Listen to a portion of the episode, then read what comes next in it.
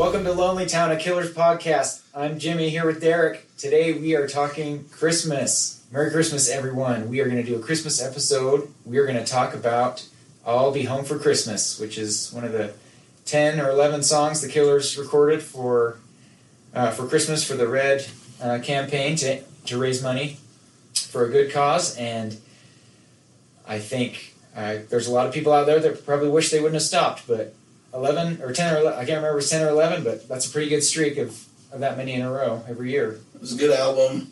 If you can find the album, it's a hard one to get a hold of uh, to get the actual album. I don't know how many were produced, but not a lot. Now, if you go to places like eBay or you know Amazon, some of those secondary markets, they can go for a pretty penny. So if you happen to have that album, uh, either treasure it or sell it. And and season's greetings. I'll throw that out there. Happy holidays too. This is uh, this song starts out with a long introduction about uh, where Brandon's just narrating about how his family moved from Henderson, Nevada, to Payson, Utah. And uh, we thought about reading it, but I think there's just a couple points uh, of a couple things that he talks about that we wanted to point out.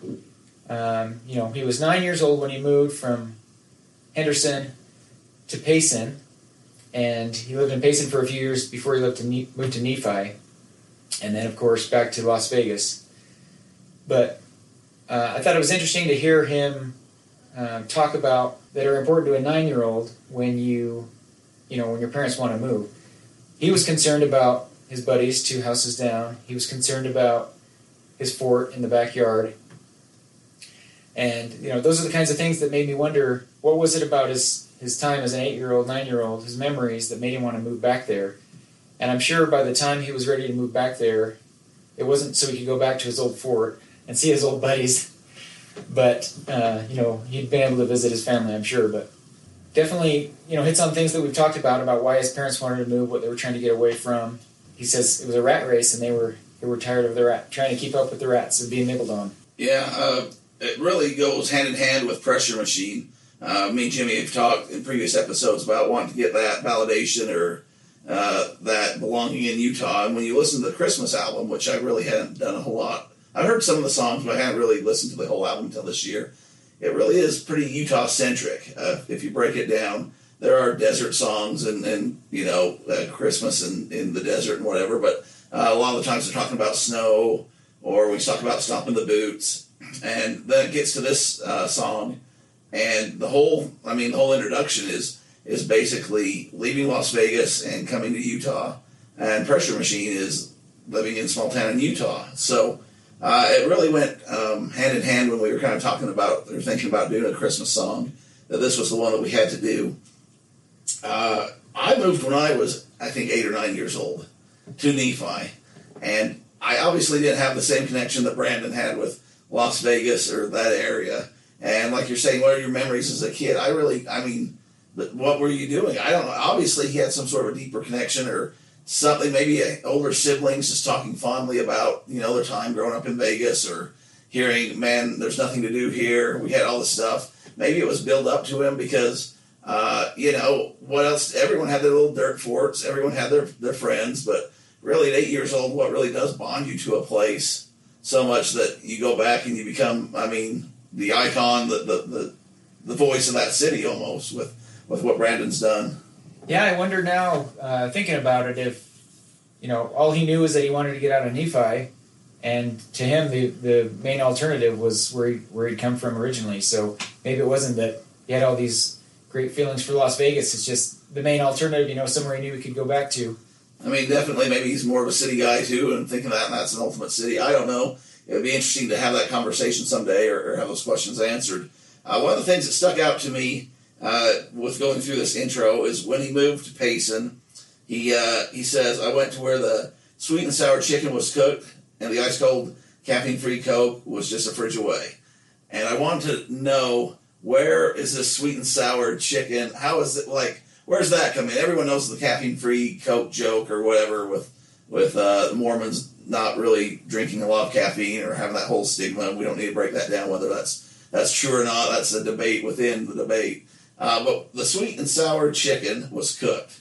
Was there is there some sort of a Chinese restaurant we're recording right now in Payson, and I can't think of I mean, I don't know. I can't think of anything of. Is that just a, a Chinese restaurant thing in Utah that's big, or? I mean, obviously it's in there, so it has to mean something, right? Yeah, I didn't know that it would be considered unique to the area. Uh, then he goes on talks about uh, Footloose. For those people that don't know, Footloose was was filmed in Utah. I guess it must have been some in Payson. I know definitely at Lehi, the roller mills of Lehi, Utah, make an appearance. Um, and then he brings up Jewel, and this is what makes me laugh. Is because before Brandon Flowers, the claim to fame in the area was, you know, Jewel was born in Payson, and I, I don't know if she ever spent any time, but she was born, and then I think she went on to Alaska. Alaska, yeah. yeah. So, but it's kind of funny that he brings that up because uh, before him it was Jewel and uh, and maybe Roseanne or Stevie Nicks in different parts of Utah, but those were those were the people that actually lived here for a little bit. But now he's kind of if there was a modern day Brandon, they'd say, you know, to where Brandon Flowers lived, or you know, he, he grew up here, or something like that. So I thought that was kind of interesting in the in the I guess we call it introduction. I don't know. Yeah, yeah. The other the other uh, celebrity name that pops up around Central Utah is Chrissy Teigen was born in Oh, Delta. Delta. Uh, Delta, you need to step your game up. I want Chrissy Teigen uh, podcast, the likes of this killer podcast, and the people from Delta can tell you how horrible it is or something. I don't know. Um, and then it goes on to talk about um, Smith's Food King, and I don't know why. I mean, I just always think uh, every time we record, I drive past the, the Smiths that he's referring to, where his dad worked. Uh, it's probably maybe a mile away from here. It's a small uh, grocery store for people that aren't familiar with Smiths. I know they have them in Vegas as well, uh, but they're uh, Kroger, I believe. So they're kind of nationwide. They have different names, but here they're Smiths. Other interesting thing with Smiths is before Ticketmaster and all that took off, they had what was called Smith Tix. And if you want to go to uh, a concert, like we've talked about concerts that Brandon Wove went to, uh, he would have bought his tickets to go to those concerts at Smith's more likely than not. I guess um, I don't know if he would have actually went to the store. You could call up and order them, but but Smith's Tix and Smith's. I don't know. His dad was working in the produce. I, I can imagine that he maybe as a, younger kid, he, he'd wake up early to come to work with his dad and then wait and buy his tickets or something. I don't know if that's true, but Dad, on your way before you come home from work, make sure to pick me up some Morrissey tickets for the for the Yeah. solitaire concert. something like that. Yeah. So, anyways, we drive past that every day. Um, so just it does give you kind of a lay of the land. Uh, a kid leaving his home behind to come to this new place, and uh, once he gets here, he has his first rodeo. He has his first crush. Um, First fight. first fight, which we need to figure out who that is and if he won. Bring in the kid. I don't know. Uh, Fourth grade fight. for fourth grade fights were the brutalest. Yeah, n- nobody won. I can tell you right now. There's a bunch of slapping, and, and somebody's mother got called something, but nothing too bad, I'm sure. Um, and that goes on to talk about his first white Christmas. And uh, if those of you that don't know, we, we get a lot, well, we used to get a lot more snow, it seems like, but uh, this year we've even had our first snowfall, but we get, we get uh, snow around the holidays, around Christmas time. And coming from Las Vegas, that's something he wouldn't have saw. So uh, the whole "I'll be home for Christmas" or "White Christmas" or or that kind of thing. I think this is a memory that probably every time it snows probably comes back to his head of his first white Christmas. Yeah, and he brings up at this point he brings up his fourth grade teacher, Ned Hansen, who uh, you know early on as we started going on this podcast, we were thinking of people who we could interview. Um, I tried to find Mr. Hansen to see if we could uh, record with him about his experience, and I found out unfortunately that he passed away in April this year. So hopefully, you know, this will be his his family's first Christmas with, with, without him. So uh, feel feel bad for them, but uh, we're glad we have they have this memory of him singing, you know, recorded that that you can find just about anywhere. So uh, there's one mention in his in his obituary about about how he became a recording star with Brandon Flowers, who he taught in fourth grade, and that's you know a little snippet that made it into his obituary. That this you know I'm glad they were able to make this happen because it was obviously I if he was in my family that, that would be that would be really cool to have that forever you know, after he's gone, uh, to have this recording of him singing and, you know, for it to be with a pretty easy to find and on iTunes, you know. Yeah, I, that's that's. I wonder how that conversation went. And like Jimmy said, we were going to interview and we talked all about. and found out, unfortunately, that he passed away. But you have to think uh, a lot of times as teachers, you're kind of underappreciated, maybe undervalued. Um, but to get a call up I mean, I don't know how many years later this was recorded from when he was in the uh, the fourth grade, but it was you know well over a decade later of this kid. And I don't know if they like did he did he know what happened with Brandon or was this out of the blue? Hey, this is Brandon, and I was in your class, and uh, I went on to make a career of myself. And that time that you sung White Christmas to the class really stood out to me. So as far as the teaching and teacher aspect goes, you know, you always hear that well, if I made a difference to one kid, it it mattered, or that was the reason for getting into it, or whatever, as long as I could affect or help one life. Uh, I think Mr. Hansen here uh, definitely affected one life. He went out of his comfort zone. The kids were, you know, like like most kids would have been, just like, oh, what is this? Get me out of here. But it, for whatever reason, res- resonated with Brandon. It might have been, you know, one of the first times he saw a live performance. I don't know.